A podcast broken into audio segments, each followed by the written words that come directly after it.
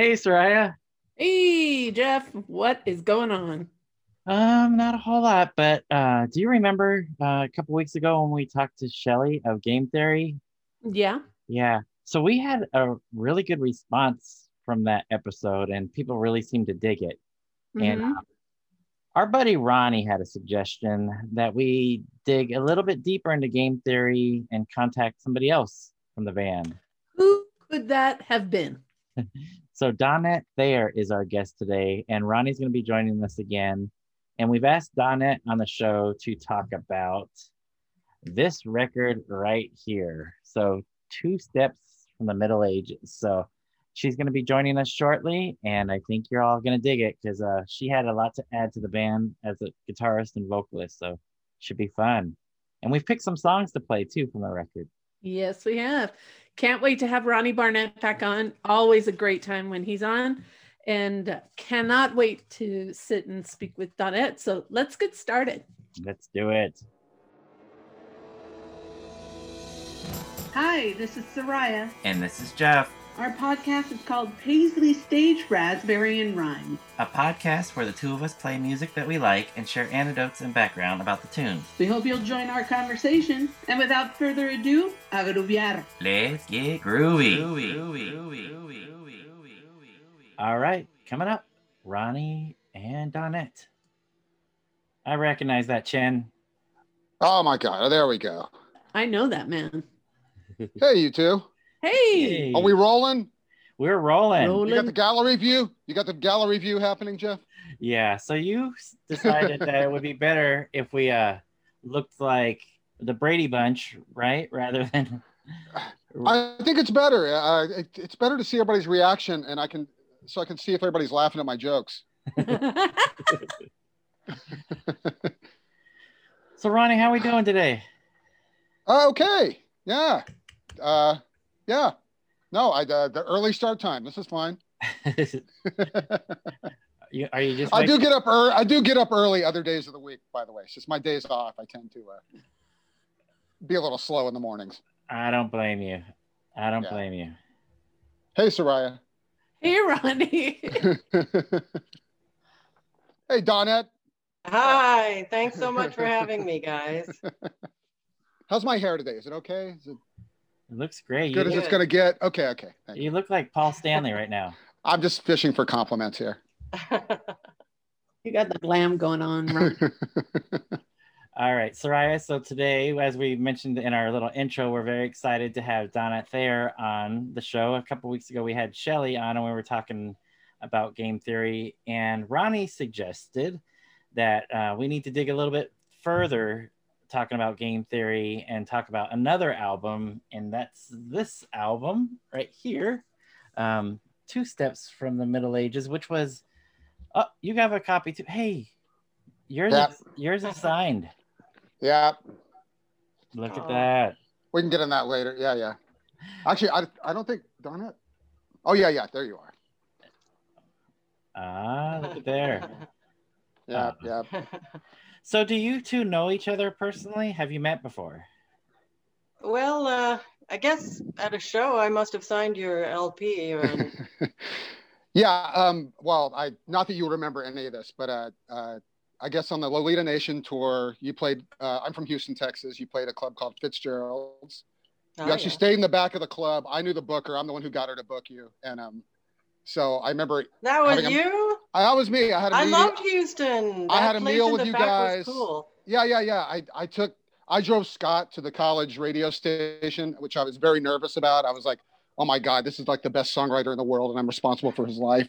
Um, yeah, and then and then this the two steps tour. You came back to Houston. You played at the punk club called the Axiom. I was there too, and I saw Hex when I first moved to LA at the Palomino. Whoa. Um, oh. And then me and Donette have known it, you know, subsequently known each other online, if you will. But uh, it's nice to finally, yeah, this is this is our real introduction. Let's just say that. So yeah. Well, I wanted to come to your party. Uh, Shelly suggested that we come to a party a couple of years ago, but I was not able to. But uh, she, that's right. You were passing through town and Yeah. visiting Shelly, and it happened to be the same day. But uh, Yeah. you know, next Yeah. time.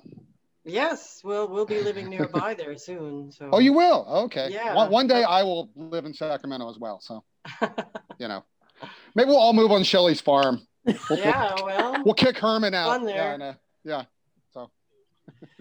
Perfect. Well, I had a question, Donette, to start this whole thing off. And when I was doing a little bit of research, I found out that uh, you were in a couple bands prior to joining Game Theory, one of which was X Men. I saw that you had a Oh, yeah. release um, with Gavin Blair from True West. And then, Yeah. um, then The Veil, you had um, a record that you put out at, with that band. And I noticed that, oh, look at there. There you go. And who's, Yeah. the, who's the producer? oh on- my gosh. who produced that record? he's Yeah. got it all. Uh, well, Donette can answer that. Yeah, so the Well- pr- producer of that record was Scott Miller. Scott Miller. Yeah. So did you meet prior to uh, the recording of The Veil, or is that Yeah, where? we'd known each other since um, a long time before that. And I sang on Blaze of Glory, believe it or not, Oh, that's right. a long time ago. So then, how did you become a full-time member of the band? We learned from Shelley that anybody could join as long as they wanted to, but I don't know. I don't she, believe that. She over she over uh, stated that, I think. I would imagine. Yeah. Um, because you didn't even get a chance to audition until uh, you know, Scott vetted you a little bit. Yeah, yeah. Sorry about the phone ringing. I'm just going to let that go. But um, no, what I did was I auditioned, and uh, also I uh, I had a bass player. So I told Scott that if he wanted a bass player that was my friend, then he had to let me audition too. So Package deal.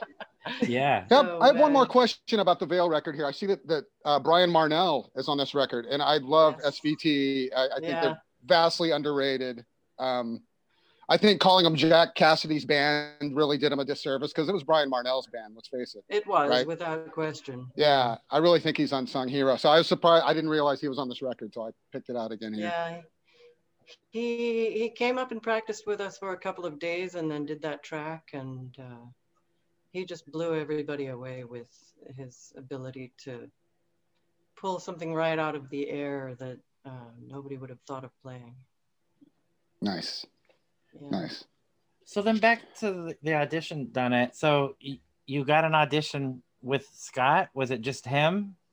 It was at the Big Shot Studios uh, with the whole band, and since I'd known Scott, you know, for a long, long time, I knew all the songs, and that was part of the reason that I wanted to audition because, uh, for example, in Northern, there's a slide guitar part that he couldn't play live, and it was pretty easy. So I, I said, you know, you need another guitar player to play these other parts that you're putting on the recordings. And uh, and you know I know somebody who knows all the songs, and that would be me. so he let me audition along with Guy, and uh, and then decided to go ahead and take us both. And that was the last time he ever let a girlfriend in his band. After that, it was his big rule: no more girlfriends in the band. Smart. That's a smart rule. Uh, probably not a bad idea. So during the audition, were you just auditioning as the a guitar player or as a vocalist as Yes. well? Guitar. And i had played bass uh, standing in uh, at the berkeley square one time too when they had they needed a bass player. I i played some bass too. And as a matter of fact i still have that bass the the game theory rickenbacker which i'm going to give back to fred. It was originally his so we've Oh, wow. arranged for me to give that back to him. Not that he ever asked for it. Yeah. it's just that it belongs there with him so Was that bass guitar something that he used like on the early EPs? I don't know. I don't think so. Um, nothing that Fred wasn't on. That was just the Fred bass, and Okay. and so yeah, we. He wanted it to stay. He wanted Nancy or Nan had given the uh, keyboards to Shelley, and Right. then Fred gave me the bass to Wow. have that continuity of sound. Yeah. Yeah, that was something that That's we amazing. with- Yeah. with Shelly. So yeah, so that that at least for that transitional period, right? There was that time when there was the those instruments carried over. We learned from Shelly um, that she used Nan's keyboard, which was super She did. cool. Yeah.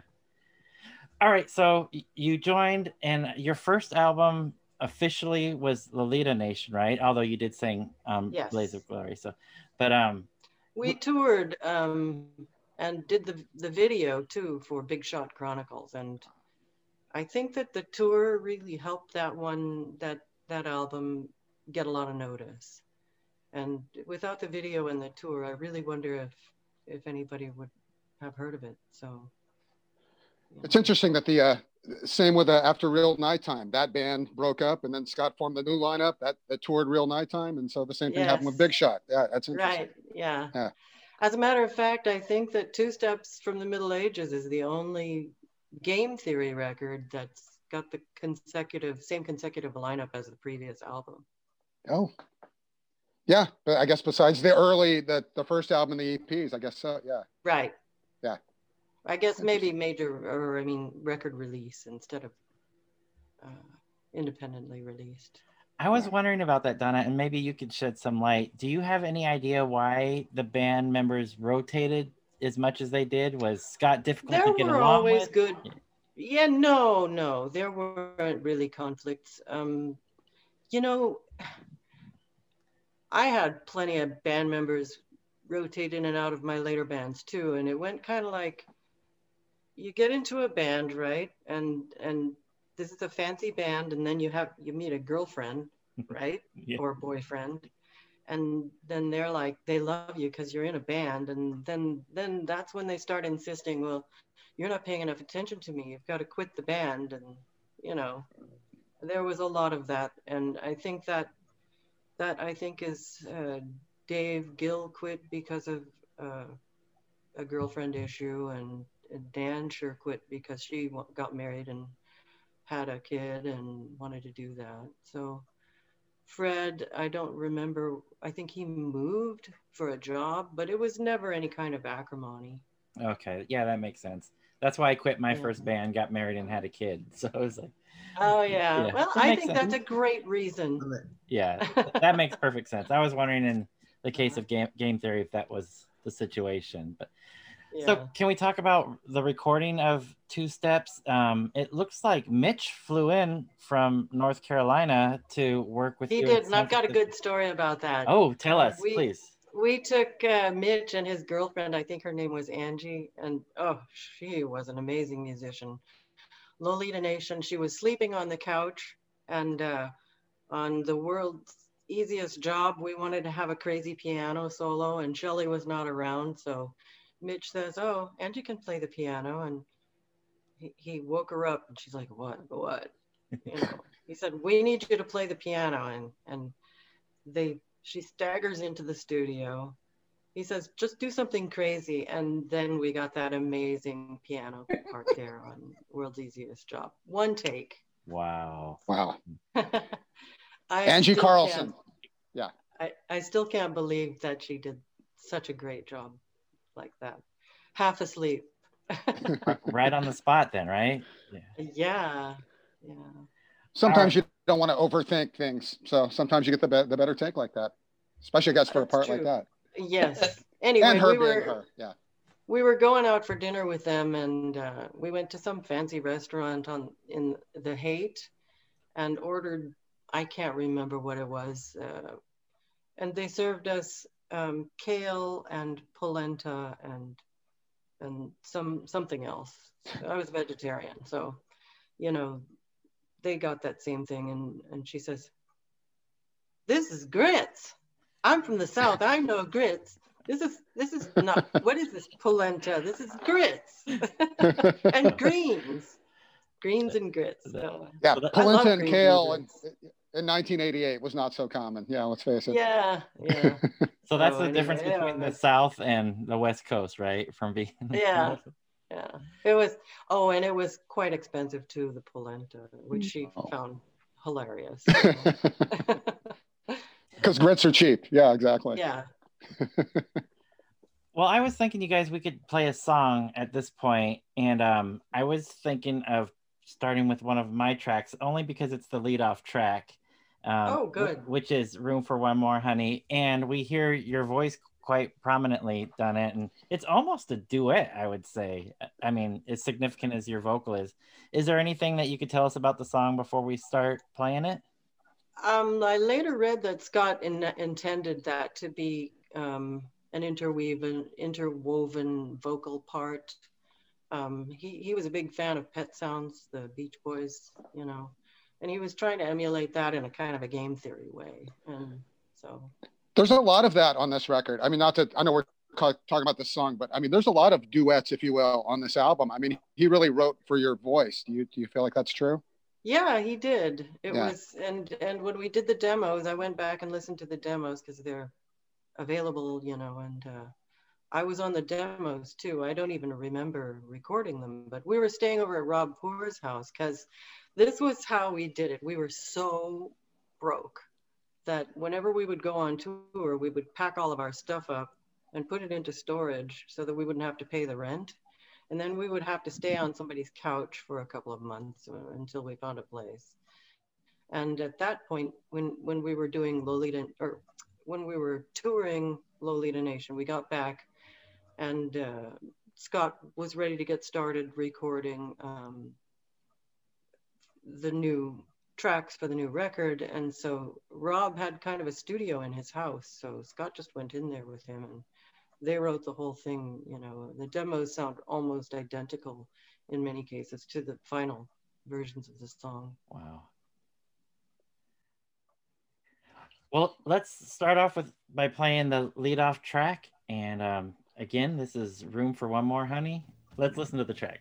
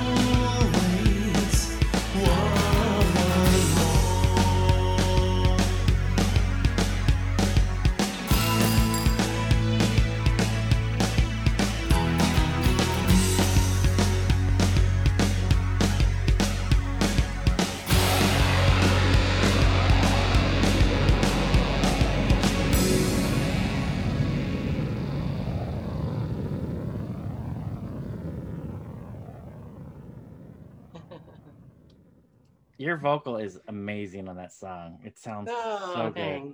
The, the the the way that the two of you sing together is just great.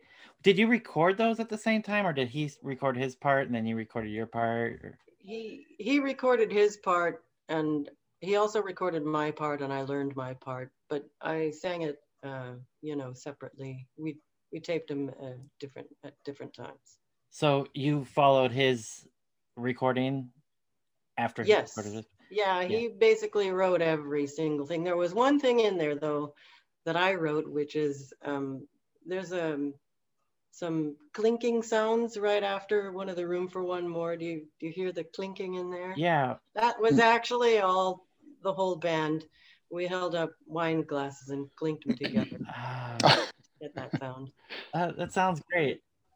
Jeff pointed this out last time, but but the opening track on every Game Theory record is just like an an, an epic, you know, and that's that's certainly Yeah. no, diff- no different. Yeah, your performance one on that, Donna, is amazing. It, you did a great Thank performance you. on that.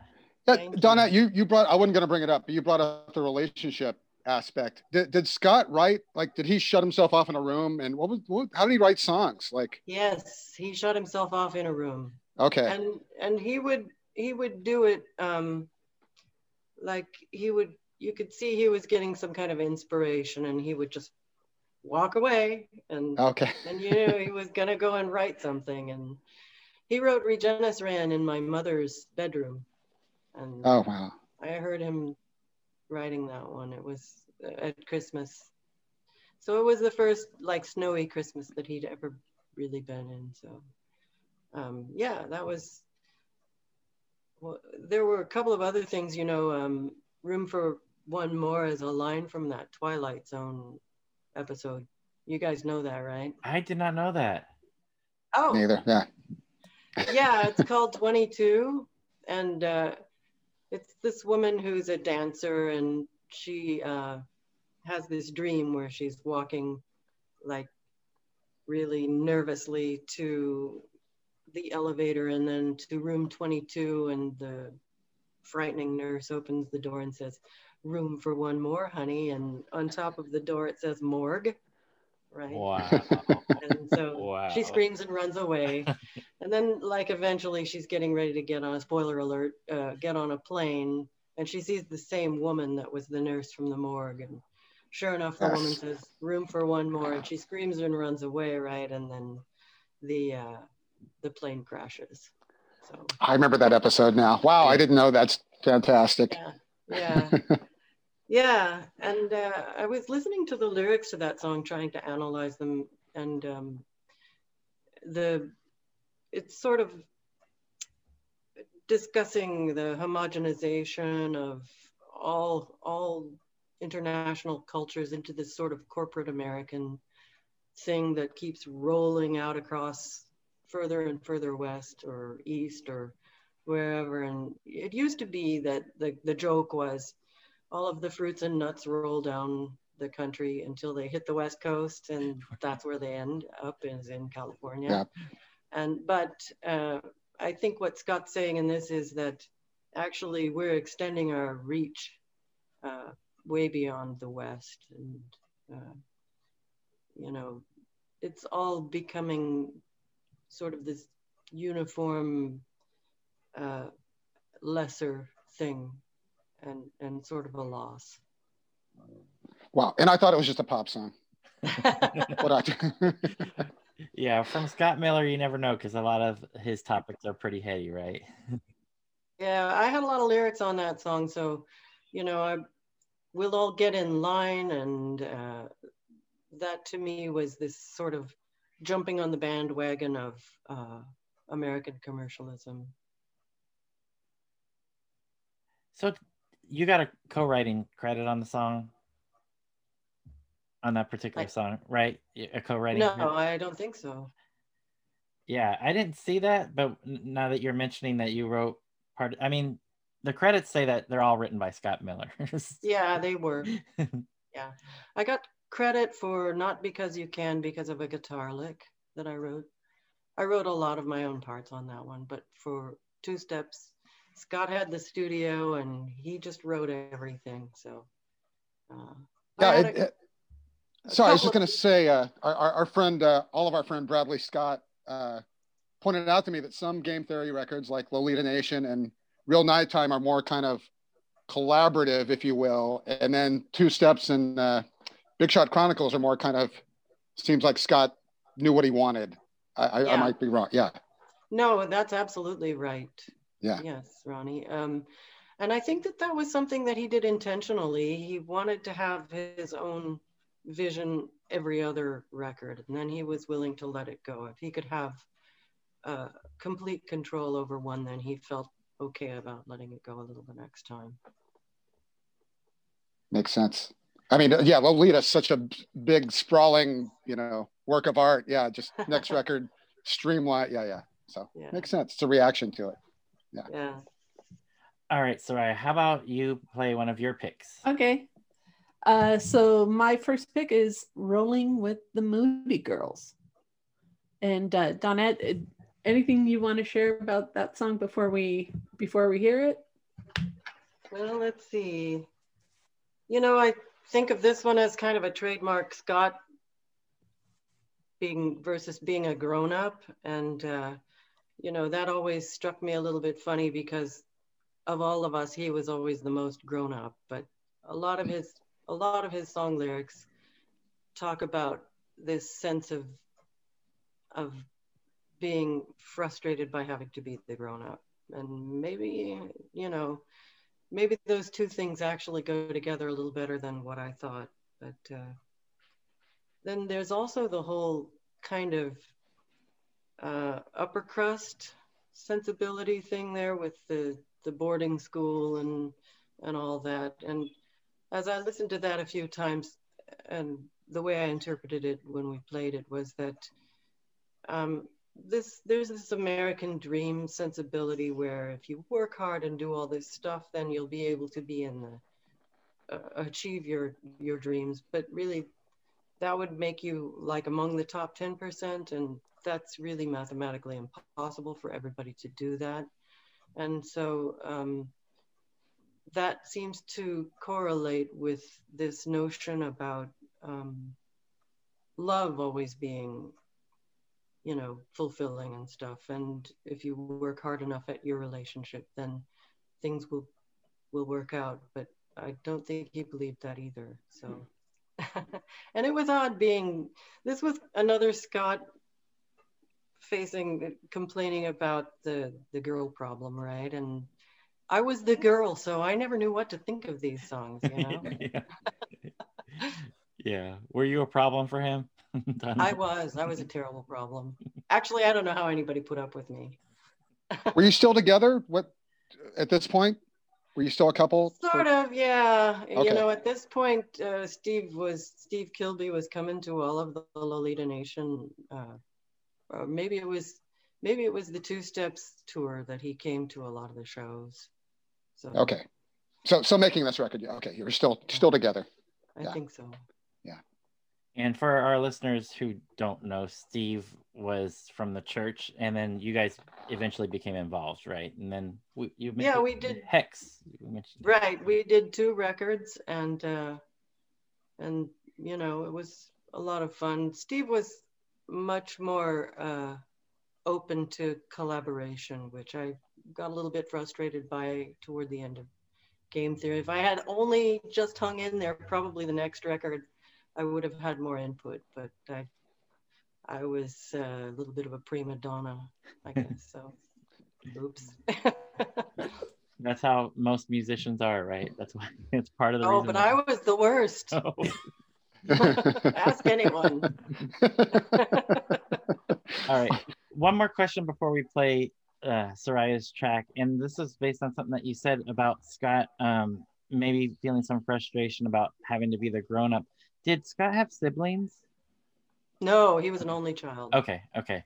Yeah. Uh, yeah, I have three daughters and three stepsons, and my ex-wife has four kids after my oldest three. And my oldest daughter often mentions that it was tough having to be a parent when she had six younger siblings. So, so she Oh. felt that she always had to be an adult. And I was just wondering if perhaps Scott was in a similar situation. But, but um, yeah. I think you were probably the younger siblings, right? The band, the band. me, I was the oldest. The- as far as him having to be the adult, maybe the band. oh, members- yeah, no, I was the child. All right, Soraya. So let's go ahead and play your track. All right.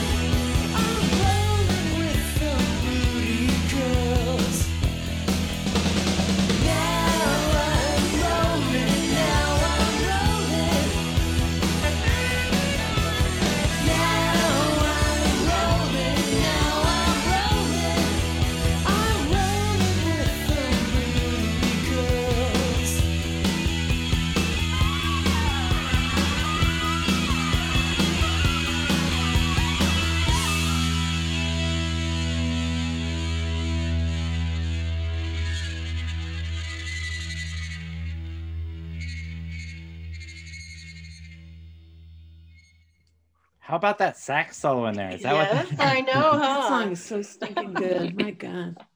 One of the things that always impresses me about a Scott Miller song is there's this harmony, there's this synchron synchronization with everything. It's just everything seems to be perfectly timed, perfectly given right to the listener. It's just beautiful to hear. So I don't know. Yeah. This song is pretty is pretty fantastic. Hmm. That was his main uh, interest in writing a song was creating the very the most interesting melody that he could come up with melody was key to him so you've really nailed it there Soraya. He's a maestro at it. Honest. Yeah. Yeah, and even a song like that, which is which is pretty straight ahead, still has those funny funny chords in there in places. yes it does yep, that sounds just perfect. Yeah. So who who played the sax on that? I think that uh, it was somebody that Gary Hobish knew, or it was, I, I can't remember how it came up, and it was quite controversial at the time, you know. What a saxophone! No, we can't have a saxophone. But, you know, uh, we were, Scott, I guess, was doing a lot of synthesizer music when that was like really passe. So, you know, he didn't care. And if if it sounded good with the saxophone, Plus, I think a lot of other songs were using a lot of saxophones then, and so it kind of reinforced the lyric there. So I'm gonna go along with this thing that everybody's doing, the Moody Girls or whatever it is, and so, you know, okay, fine, we'll have a saxophone. like everybody else. Or yeah, it wasn't like Junior Walker saxophone. You know what I mean? No, uh-uh. Was- thing. Yeah, yeah, yeah. No, it's it, it sounds perfect. I Yeah. don't even know who it was. It was it was just mentioned. It was like I know somebody who could play the saxophone. Do you want a saxophone in here? And and we said okay, let's try it. The credits list him as Dave Barrett. Was Okay, was his name? So I don't remember much about that. yeah, yeah. But like Ronnie said, it's not a traditional sax part. It sounds No, yeah. It sounds like there's some wailing going on, and I can only imagine physically what that might have looked like, just just from the sound of it. Okay, Yeah. Ronnie, what song did you pick for us? Okay, uh, I could. Well, you know, as as always, I could pick any song off this record, but uh, I'm gonna go with Leilani here. Uh, not to be confused with the Hoodoo Guru song, the same title at the same time. Um, but uh, we can talk about it afterwards. But Leilani.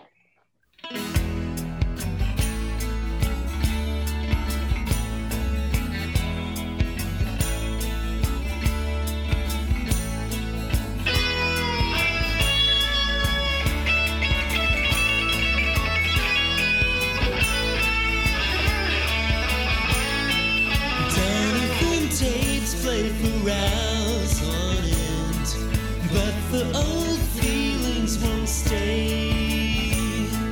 Try though she may, hates who she was yesterday. So does she think that she loves someone, making the twice? Always no dice. Don't think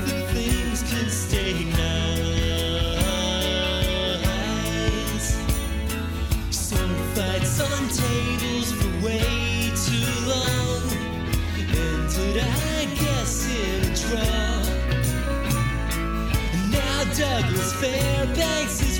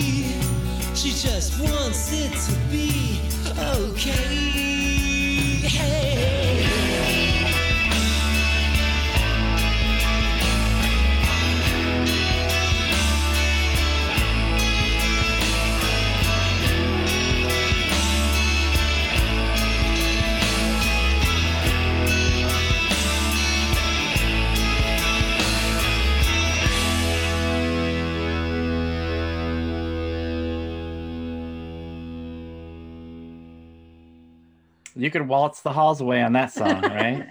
Yeah, three, four times. So weird and brave. You never, you're never gonna have a hit with a three-four song, pretty much. yeah, but it's a very sing-songy song, right? I mean, you could totally Yeah. join in on that chorus. Yes, yeah, and I loved singing that one too live. Yeah, I went to see Game Theory or with the Loud Family, and they played that song or something like it, and I sang right along, just sang my own parts, and couldn't hear myself, just like I used to not be able to hear myself. Just like being there. Right.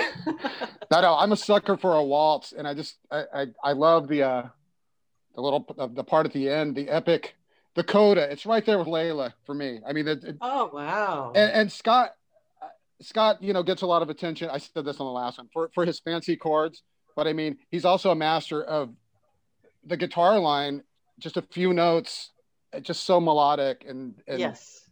So per just the ending of that song is just I, I'm getting the chills. We just heard it. I'm getting the chills thinking about it again.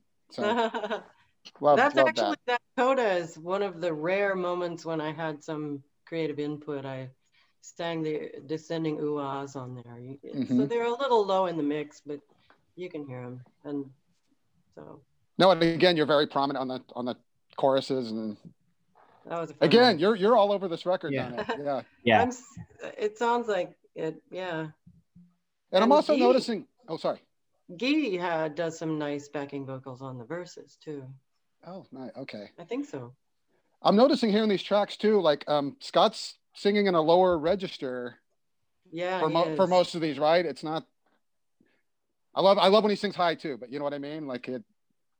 Yeah, he had a range. Yeah. Wow.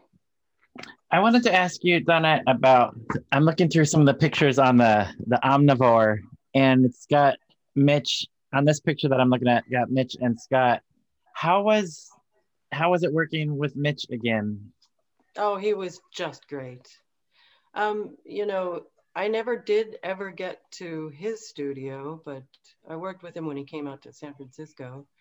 Um, and he was just so much fun and really, really easy going about his suggestions. And he would just like, he'd be like listening and I think it needs to blah, blah, whatever it was, amazingly brilliant thing. and just like, yeah, you know, like, oh, you know, I think that maybe it, it need you need to cook the cake a little longer. It, it was at that level of, but it would be some amazingly brilliant suggestion. And one of my favorite, I think this was Mitch who did this in in on at the beginning of what the whole world wants. You can hear that amp sound. Mhm. Uh, It's just this, and I always felt really bad about my amp was so loud, but um, he cranked it right up and it, it really works. It's like this inhale before the, the scream almost, you know, and uh, then the song comes along and really hits hard. So I, that's my, my classic Mitch. I think he did that. I don't know. I was never there during the mixes. So Mm. I think he did that. So I love it. it was intentional to set the mood. It wasn't something that was just there. Well, it was there, but he cranked it up and featured it, right? So- Yeah, that stuff often happens by mistake. It gets recorded, and then you you play it back, and you're like, "Oh, that works." And yeah, yeah, yeah. A happy That's the re- accident. Yeah. When that happens, that is the most rewarding moment of when you're recording. I love that line about uh, cooking the cake. Is that is that Mitch's term, Donette, or is that? oh is that- no, I was just That's you. casting my Okay, mind okay. to, to think of something that it would would be really mundane, and and yet uh, he, you know, he would come up with just thing after thing after thing, and it was always brilliant. And and he was so very casual about it. Like, of course we're gonna do that. That's obvious, but it wasn't. right. And he had to acclimate himself to these strange studios too. I guess you know what not being his place. So Yeah. that shows his wizardry right there. Yeah, So. absolutely. So the studios that you did record at were CD studios and different Fur studios. Is that correct? In, Um, they were in San Francisco. yeah. Yeah. Yeah, we recorded all of them in San Francisco. Okay. So I don't remember many of the specifics, uh, Yeah. but it was they were nice studios. Yeah. I was just reading from the credits and wondering if those particular studios had any specific memories attached to them or was it more of the songs and the sessions that Yeah, we I think we did we got through uh, two steps pretty quickly because everything was, you know, prepared. So So you didn't have an issue with like early mixes and then getting the final mixes and you being already married to the original mixes. Not, nothing like that ever Oh, of course I did. Okay. Yeah. Okay. Yeah. Always happen. Yeah. but oddly with the final mixes i was always higher in the mix than i was in the rough mixes so i never complained about that Yeah. Mitch is a guitar guy, right? So he, yeah. And you being a gu- guitar player, that probably had a lot to do with it. And certainly your voice, but why wouldn't you bring your voice up? Your voice is incredible. Oh, that's nice All right, Ronnie. I was thinking you could do another one of your picks so we can kind of be semi chronological oh. in the album ish. Uh, yeah. Okay. Uh, well, yeah. My other pick goes right, right together. Uh, uh, you drive, um, which uh, again, I think it's the first track I heard. It was on an Enigma sampler cassette before the album came out, and um, I remember, uh, yeah, hearing you drive, and of co- course, I knew. I had no. Uh, I knew. I knew another Game Theory album was going to be great, but yeah. Uh, so That was- that's that was the first song you heard from Two Steps, then, Ronnie? Yeah, it was. It was a back in the day, kids. Uh, there were advanced cassettes, uh, not advanced CDs, and um, yeah, it was like an Enigma. You know, Enigma had would release like twenty records a month. Um, that's probably another subject on it. How you felt about being on a, a Enigma and I loved Enigma. okay, okay, I loved them. I loved everybody there and worked with them, and they were really great. Culver City next to a the graveyard that had Yeah. Bela Lugosi. Yep, I, I visited there. Yeah, to myself, but uh, Uh, Marianne, she was our our one who we worked with Ah. mostly. Nice. But uh, yeah, You Drive was on that cassette. So it's the first song I heard. And uh, yeah, so that's why, you know, it's special. You Drive. Here we go.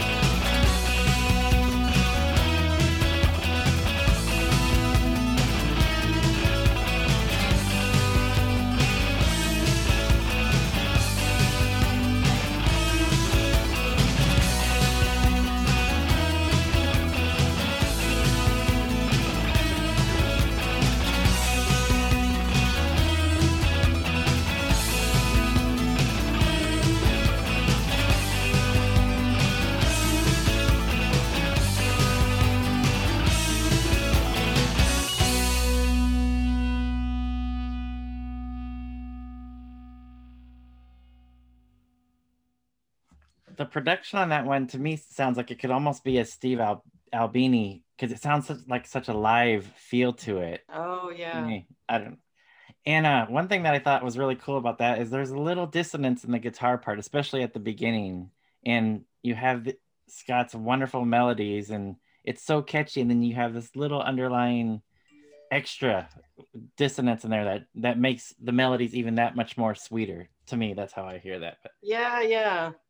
Yeah, when I listen back to that song now, I notice, and I never noticed this before preparing to talk with you guys, there's not really an obvious chorus there. Have you, Oh have you yeah, noticed that's right. Yeah. Yeah.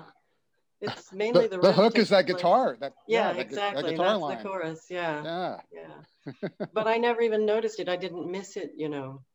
So that's actually, I think, um, you drive might be from an uh, incident, a real, a lot of, a lot of that. It comes from real things that happened. Like whenever we toured, it was tended to be in, in the fall a lot, and um, uh, there was one tour that we were on where it was the World Series was going. So whenever we showed up in any restaurant or anything with a TV on, the guys in the band would all be really interested in watching the the World Series, you know, the baseball.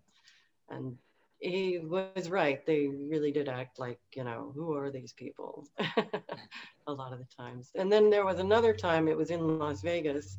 I was driving the van and I was a little lost and uh, everybody was telling me where I was supposed to go. And then Scott was like telling me that I, and then I missed a turn. And so I just did my little prima donna thing and got out of the driver's seat and went around the van and got in the back and I told Scott, you drive. oh wow, yeah. wow. He Nice. was shocked. He really didn't think that I was going to be that much of a baby, but I was. And, and uh, he immortalized that little fit of pique of mine. Directions used to be so important. Uh, oh, People yeah. don't realize this. Yeah, touring, like, oh my God. Yes. Um, and you know, if you if you did get lost, then what do you do? You have to find a phone booth. You have to call Mhm. somebody.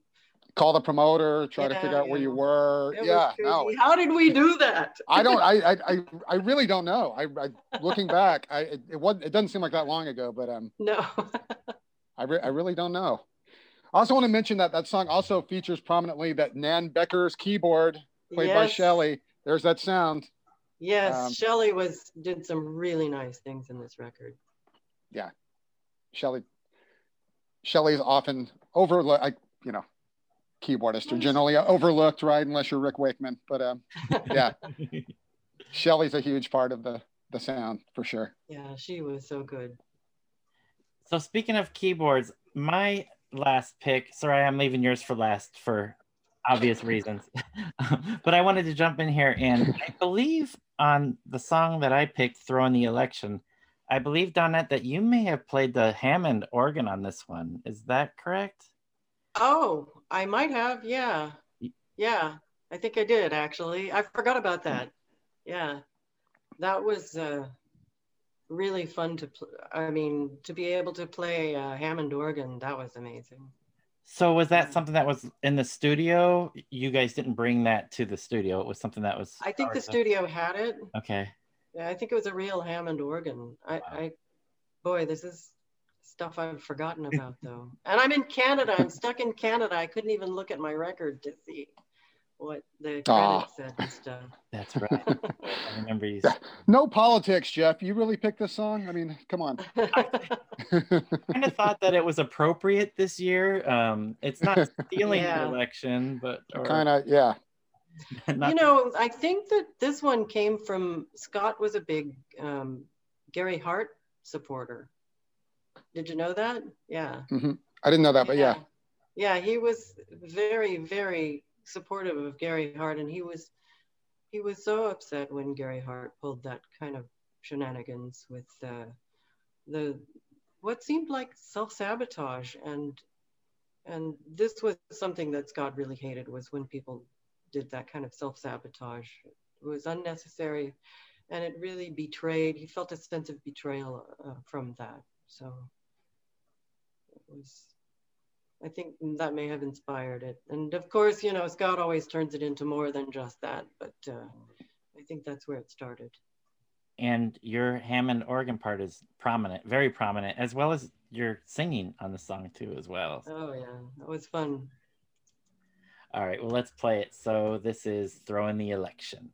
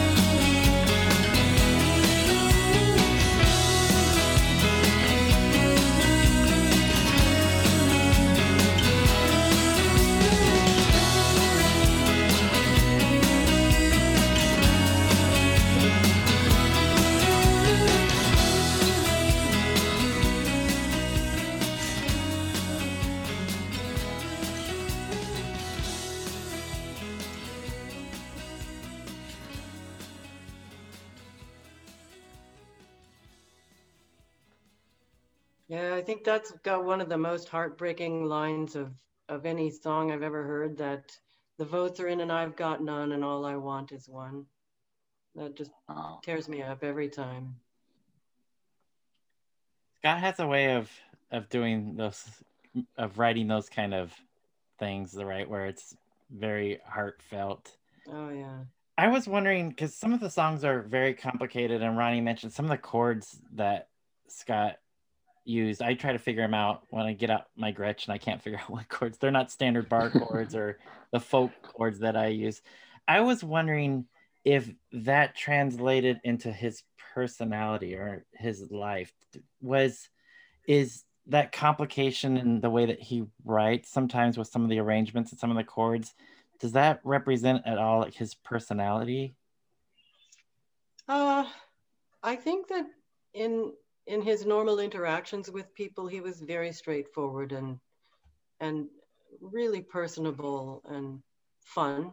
And uh, the closest he got to being um, complex was when he would take off and start writing, or later on coding. He he got a this was way back in the mid 80s he got a link to his work he was doing coding for an uh, operating system called lisp and um, once that thing was hooked up i never saw him again pretty much you know Wow. he loved coding and uh, you know it was a lot like writing but he, he could be very reclusive i'd say that was the closest to being complex that he got Okay. Interesting. So Yeah. that that Yeah. that side of him came out more in, in his songs. Yeah, his songs are very different. And then also on that song, uh, Throwing the Election, I did not play the initial intro organ. I still don't know who that was, but I think it was Scott. That very loud part. It sounds very classic rock. I can, I can almost Yeah. hear like Yeah. Oh yeah, yeah. Steve Perry coming in after. Jon Lord. It's very deep purple. Yeah. yeah, yeah, yeah. But the rest of the part uh, with the I think so, yeah. must have been. I don't remember why, you know, Scott could have played that too, but uh, I played it. I remember playing it. Oh, and Just take the credit on the intro too, Donna. Donna, it's okay. I, okay, that was me. and I will say it the the ending part. Your the vocals are so sweet that oh, that- thank you. those the last few bars of the song just sound so sweet. It's just a, it, a, a wonderful way. You have that very aggressive organ part at the beginning, and at the end, it's it's so sweet. It's good. Yeah, I always try to figure out what he's trying to do when he does stuff like that. You know, uh, that it it's this this sort of letting go, a song about letting go, and uh, I think that the, the the sonic landscape kind of captures that a little bit. He's definitely good at that, right? Um, so on the omnivore release, there's some photos on here, and I love your expressions on some of the. Oh, I wouldn't want to like meet you in a dark alleyway because some of these are like, but um, the omnivore release. Ronnie and I have talked about this in Soraya. We were so happy that omnivore decided to reissue some of these, and uh, this kind of leads into one of Soraya's picks because Soraya decided to go outside of the the old Enigma version, right? All right. So what I went with- Mm. what I picked was a bonus track, and it's a song that Oh. blew me out of my shoes when I heard it, and it's the waist and the knees. oh yeah, Oh. that's my one of my favorites. Oh my On gosh. This song is so so good, and the live version. I mean, uh, uh, I'm I'm at a loss for words. I can't wait to talk about it once once it's over. The waist and the knees. Friend.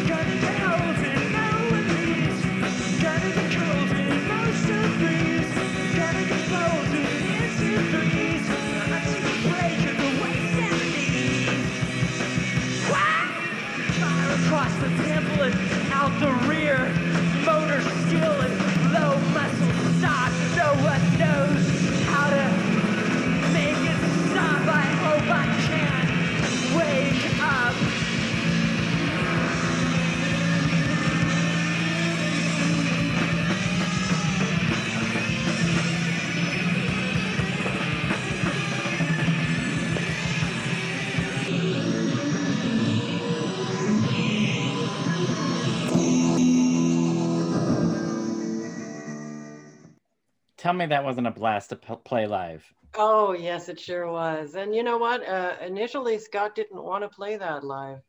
I talked him into it. It wasn't real hard, but he said that he didn't want to do that one because how would we do all of the, the tape looped voices that he did in the middle, right? And I said, well, we can all kind of blab about, you know, tell us what it was that you said there, and we'll all just pitch in. And so all of us got a chance to to to be, you know, talking basically at the same time, and it was so much fun. It's That song was, punk rock psychedelic. uh Both punk psychedelic. Shelley was saying that she uh, went on the second tour just to play that song live. So, and I agree with her. That's right. So the original version is from Lolita Nation, right? But right. Thank thankfully Omnivore put some bonus tracks on some of these reissues, and there we go. Yeah. Soraya, I'm I'm glad you picked that song because the thing that stood out to me, and I, I hate to curse on this podcast Do because. Jeff and Soraya are such pure souls, but Gil fucking Ray, Oh Thank my you. God, does he not? come on, Thank you. come Yeah. on. I mean, I, that's all I, I I mean, Gil. I, I I meant to say this on you on you drive too. That that song starts with that classic Gil Ray drum roll. Um, but yeah, Gil Ray on that. Oh my God. Uh, uh, I don't know how he did that. yeah, it's incredible. I I, I want to ask you this too. Like every band or, or every good band kind of has a member that that maybe not is not the creative person, but is kind of the heart and soul of the band. That would have been Gil. Yeah, that I feel like I was going to ask was that Gil because it seems like yeah, it was. Gil. It was Yeah. Gil. Yeah. Yeah. I just I love everything about that song. The all the layers to it. I mean, Donette, I I can't even imagine how that must have been on stage and all those guitar parts. I mean, uh, song so It was fun. Mm. Yeah. Scott was such a consummate guitar player too. It was, you know, I hardly had to do anything because he could do everything. You know, I mean, uh, he made us all look so good. It was just really wonderful. Having, having seen having seen you live, uh, Donette Scott, I I know in the Lolita tour he wore that shirt with the the G. Yeah. Now, did he wash it every night? Like, how did that work? Obviously, he only had one, right? Like, he had, I think he had one. Yeah, he, he would rinse it out. Um, yeah, but he made that shirt. He sil- Oh. silk screened it himself. wow, wow, I asked him. It was the one with the E sideways, right? Exactly, yeah. Yeah. It it that's a coding thing, and it means something, and I can't remember what it was. I think he told me. Oh, Wow, what's impressive to to have the to upkeep the same shirt for an entire tour is not is not an easy thing to do. So, so did you enjoy touring? I'm glad you mentioned touring, Ronnie. Did you enjoy touring with the band? Yeah, I did. I really did. And uh, I, you know, uh, had we were originally um, I guess there was not a tour planned for Big Shot Chronicles, so I went ahead and booked it.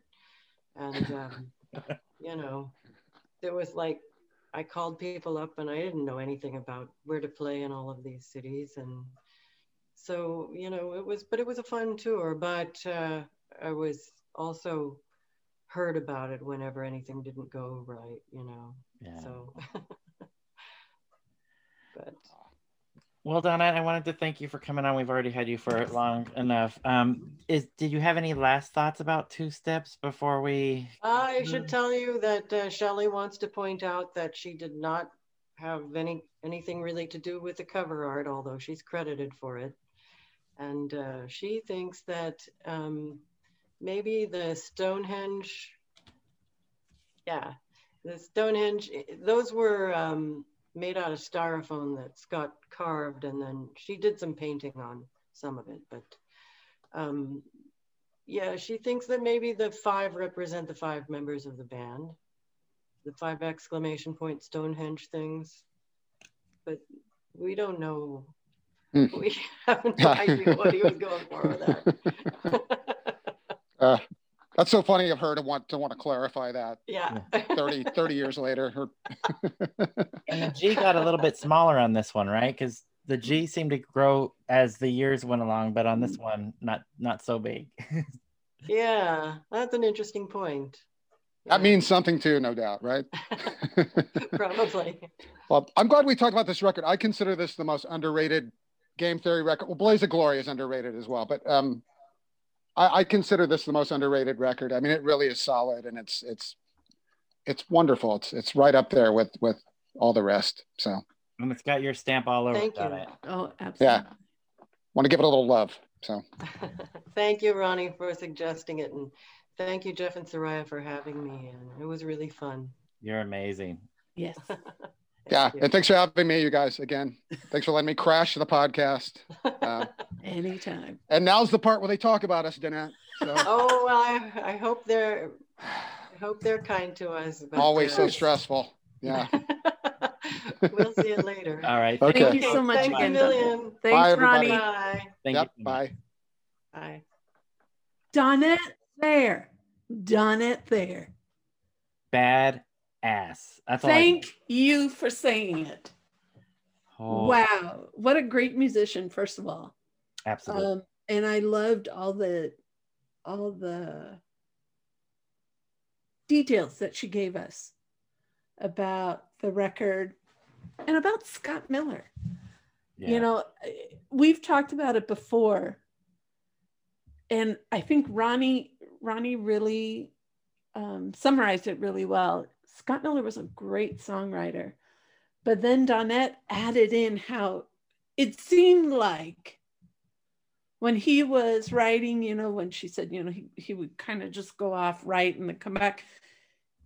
It seems like everything just kind of played out in his head, you know, and then his job is just to bring it and say, okay, you do this, you do that, you, you know, or, you know, and then begin that kind of dialogue. And then think about having to replicate that with so many different lineups. I mean, you're in a band, you've been in different bands. It's hard to do to create that sort of synergy and chemistry when it's a completely new group and still put out an album that's that's got legs, you know, and not lose any traction. Yeah. To, and when Donette said this was the first two steps is the first game theory album that has this that with a consistent lineup. It's the second album with the same lineup. I mean that that says a lot. Yeah. Yeah.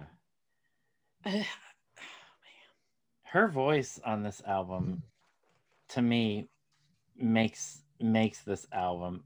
I mean, there's so many elements, not just that. I don't want to say just that, but uh, her her voice on this particular album, and especially a couple of those tracks, like uh, "Room for One More Honey," which I thought was interesting to hear that story about the Twilight Zone connection. yeah, But I um, no idea about that. I had I that didn't know about that. story. Yeah, yeah. So I'm gonna have to go watch 22. That but um, Room for one more, honey. right. yeah, I'm out of here. So, but the vocals are, are just incredible, and uh, um, it was really interesting to hear the way that it was put together in the studio, and Yeah. and and Mitch, uh, what Mitch added to it, and man, it is a really great record, and I'm so glad that Ronnie um, suggested, this. A Yeah, hundred percent. yeah, Um, one thing I wanted to um, go back to was something Donette said. Please forgive me if I'm wrong, but I think Michael Michael Quercio alluded to it when we talked to him um, regarding uh, game theory. Um, the influence of pet sounds that uh, on Scott Miller, and she mentioned it in with respect to Room for One More Honey, and you know it when she said it, it's like the light bulb went off, right? Of you have these people that have this creative vision and they're like so creative for their time, right? And it's almost like they have so much to communicate that it uh, you know that music becomes the only vehicle and so it's just i don't know I, I my mind started going off in crazy places at that point but i said this makes a lot of sense yeah. I would have never thought about that until she brought it up, but then when she brought it up, it makes perfect sense. But I, I, yeah, I wouldn't have come to that on my own. Now, I wouldn't say that Scott Miller went to the same extent that Brian Wilson did. I mean, Brian Wilson, uh, that's a completely separate chapter. But the fact that here's Scott Miller with, I, I can already envision like, have this thing and I want to get it out. And okay, now help me make this vision come to life. And, uh, and, and that to me was I don't know. It was just something that was like, boom, okay. Now I can see it a little differently. I can see him and his work a little differently. Um, and that's like Leilani too. Yeah. I've heard Leilani a few times, but now listening to it one more time and then having done it there and her adding, you know, some details about the song is like, song is really beautiful. Yeah, it is. I mean, it's and the fa- and Ronnie pointed out that Scott's singing in a lower register, you know, so there's a lot of things going on here. But yeah. I'm so glad we had her on. I just keep looking over my notes and I'm like, okay, what else do I want to say? Yeah, I was, I was watching you jot down. oh my god I like i just couldn't stop but uh you know and there's a lot behind scott miller's writing of a lot of these songs. Like i never ever ever would have thought uh, scott miller was a gary hart supporter. Yeah. and then you listen to throwing the election and one of the things that kind of struck me this time was you would hear this very sweet melody and then this kind of aggressive throwing the election you know like his voice was different to me this time. I don't know maybe because she added that detail and i was hearing things maybe i was projecting i don't know but um and then for her to say it's a song about letting go very appropriate pick jeff Yes. Yeah. and then we just blew it all to bits with the waist and the knees. yeah. It's like, No. yeah, loud song, guitars. Yeah. We want it all. And Gil Ray, Ronnie is right. Gil Ray, Yes. Yeah. man, and super nice guy too. Yes. Absolutely. Well, this is another good episode. I think. Man, I love it already. Yeah. I am so so grateful and thankful that Donette Thayer agreed to Agreed. be on the show. Absolutely. And uh, Jeff, I'm already claiming it as my band, my band name, Greens and Grits. Greens and Grits. Gente agrubiar. Groove on, pays the people. Greens and Grits.